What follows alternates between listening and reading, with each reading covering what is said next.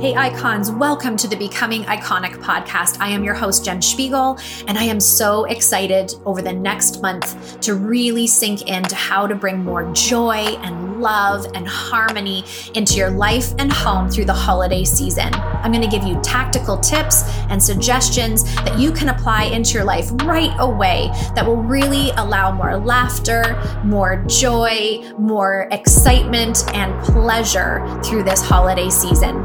And I will say that all of this can be applied day in and day out. So let's open up a fresh new year, twenty twenty-one, with a new perspective, heart that is wide open, and that we are constantly looking for all the miracles and little joys in our everyday life. Thank you so much for being here.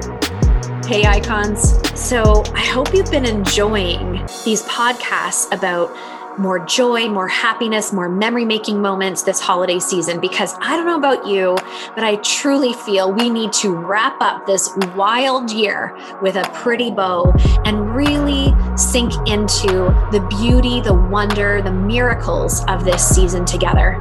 This is a time where we get to spend more time together, to celebrate the beautiful traditions and joyful moments that we have. It's just a beautiful time of year, and there's ways where we can really expand that.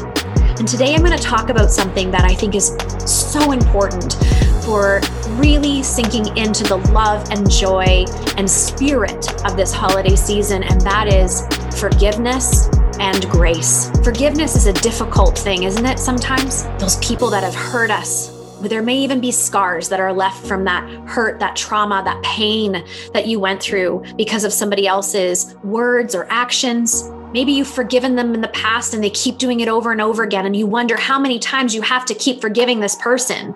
And I wanted to challenge you today with something deep and meaningful, because forgiveness is such a gift to yourself. Yes to that person, but my friends, look in the mirror. The release of that pain, hurt, suffering creates space for more love and kindness and grace. Forgiveness doesn't mean that you excuse the behavior. Forgiveness doesn't mean that you necessarily ever forget. But forgiveness releases the attachment to the negative emotion, the hurt, the judgment that we still hang on to about this person or situation. And it is hard and it is messy, but I would challenge this community to be the change, because we see so much judgment and shaming and separation and divide and blaming and victimhood right now in our world. And what if we stood up this holiday season as this community and decided, I am going to give more love, more forgiveness, more grace, more exception to people than I ever had, whether they deserve it or not, because that's the type of human being I want to be. That's the type of human being I deserve to be. And that's the type of example I want to set for the people I love. And most of all, for the release from me. I want to give you some ideas of how you could do this and really help you work through maybe some relationships that you're going to be, maybe there's someone that's going to be at your dinner table that triggers you or has hurt you. And all you can think about is, what's it going to feel like to have them in your home or be at the table with them? Maybe it's simply that you're estranged from somebody, and the idea of not seeing them again this season, it just has a little prick to it. It hurts a little bit, even though the idea of being with them feels worse. There's so many situations that can be sort of brought to the surface this time of year, especially those relationships that are broken. And I want to challenge you to do it differently this time. And how do you do that? How? How do I forgive them, Jen? How do I do this? I know this is hard. I know, because I have this in my own life. I know when you have someone that you keep forgiving and they keep showing up and keep hurting you, how it can feel so daunting and so exhausting.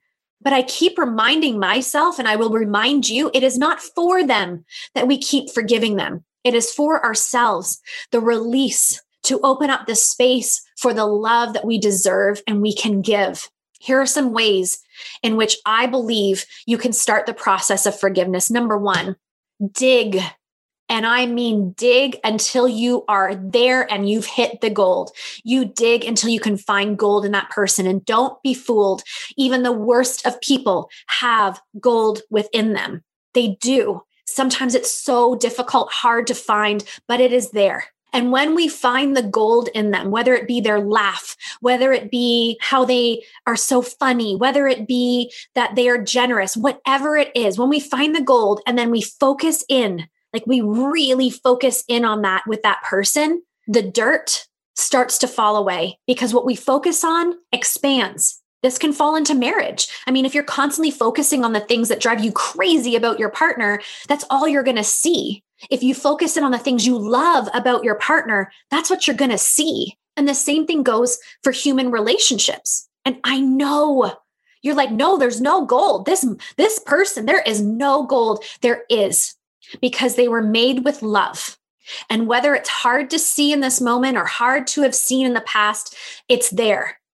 And our a blessing, a job, a, a gift we can give them is to dig until we can find it. And when we find it, we just send love and appreciation and light to that part. That's the first way. Ooh, who is ready for the most prosperous and abundant year ahead? Can I get an amen? Because twenty twenty was wild, wasn't it? But here's what I do know about twenty twenty. It really did create some clarity for us. It grounded us in what we want and who we want to be. And it also gave us some really valuable lessons that now, if we take all of these things and apply into twenty twenty-one, we will create that life and business of our dreams. Welcome to the Iconic Entrepreneur. This new program of mine is so juicy and good, and I am so proud of it because it is simply a hybrid of incredible experiences for a year together, and it will create six-figure businesses. So if you are someone right now that's feeling overwhelm, uncertainty, you're feeling stagnant, but at the same time, there's this burn in your belly that you know you have the idea, the business that can hit six figures in twenty twenty-one, this was designed for you. It is a hybrid of one-on-one coaching monthly where we sit in strategy and we really start to develop your skills and your gifts to make that massive impact that you deserve to have. Secondly, we have a monthly mastermind. This monthly mastermind is about creating camaraderie, to build your network, and to have like-minded individuals helping to promote what in fact it is you do and how you serve. It really will create a community of sisterhood. And lastly, this exceptional experience of being a live audience on the Becoming Iconic podcast, where you can rub shoulders and sit with these epic guests and ask them questions and ask for clarity and dig deeper on subjects you would like to learn more about. I wrapped all of this up in the most beautiful bow for you, and it is now open. It is literally first come, first serve. It will sell out, and I do have early bird pricing. So there's everything there in the invitation for you. It's just whether or not you are ready to step into the shoes and posture of the six-figure business owner that you know you can be. Go visit jen spiegel dot com. It's right there, the application form. Fill that out and let's connect. Let's see if this is a good fit for you and a good fit for me, because I am very choosy about who gets in this program, because we do spend a year together. This is about relationship, this is about mentorship, and this is about creating all of those dreams and desires on your heart. I look forward to working with you. Forgive with very, very strict boundaries. Forgiveness doesn't mean you go back to the way the relationship was. Forgiveness means I forgive you for what you've done. We're going to move on. But when we move on, here are the rules. Here are the boundaries, and speaking your truth and standing up for yourself and doing it with love and kindness and gentleness, but with a sense of self that you really set the standard for how this is going to be moving forward. It can be as simple as saying, I forgive you. I love you. I want this to be different. I'm not sure how we're going to get there, but when we work on getting there, here are the things I have to set for ourselves, you know, and maybe that's space. Maybe it is what you want to talk about, what you don't want to talk about. There's so many things, but know your boundaries, know what you want to set with this person. So when you have this conversation, it's rehearsed in your mind. You've really decided on what it is you need and want from this person, and you're able to verbalize it in a way that they can accept it. And they may not even accept it, but they've heard you. They see that you are serious. And with that, maybe they'll step up to the plate, but do it with zero expectation. You just set the boundaries for yourself and let them figure out how to fit into those boundaries. The third way is to write a forgiveness letter. I have written several, and those people have never received the forgiveness letter. I don't even know if some of those people know the hurt they've caused. Do I need to? Do I need to explain what they've hurt me with or what has happened because of a behavior or words they've used? I don't know. Sometimes I just don't think so. I just don't think it's worth throwing salt on the wound. Sometimes it's just simply me working through it and learning the lesson and growing in my power and standing in my personal power. And a part of that for me is simply writing a letter of how this person has hurt me, things that they've said or done, and what it did, what the ripple effect was. And when I write these letters, I often see how I allowed that hurt to ripple on, how so much of that situation could have been stopped. The hurt, the ripple effect could have been cut off if I had made different choices. And so it allows me to see my part in the picture as well. And to know that sometimes I've sat in the victim role, which has created far more hurt and angst than just saying, wow, that was not okay, having a conversation and moving on. And so those forgiveness letters have been really great at revealing in me where I sit too long or some insecurities within me that need to be worked on. And those forgiveness letters, I write, I forgive you, I forgive you. And I scrunch them up and I throw them away. I've had clients who have burned them because the trauma, the wound is so deep. It makes me emotional because I'm thinking of them, and you guys know who you are. It's so deep that the whole ceremony of writing that out and burning it and watching it, seeing it turn into ash is so healing. It's so healing to them. Maybe that is something you have to do. But I want to suggest to you to add more joy, more spirit, more love, more miracles into this season is that you stand up and take responsibility for the forgiveness.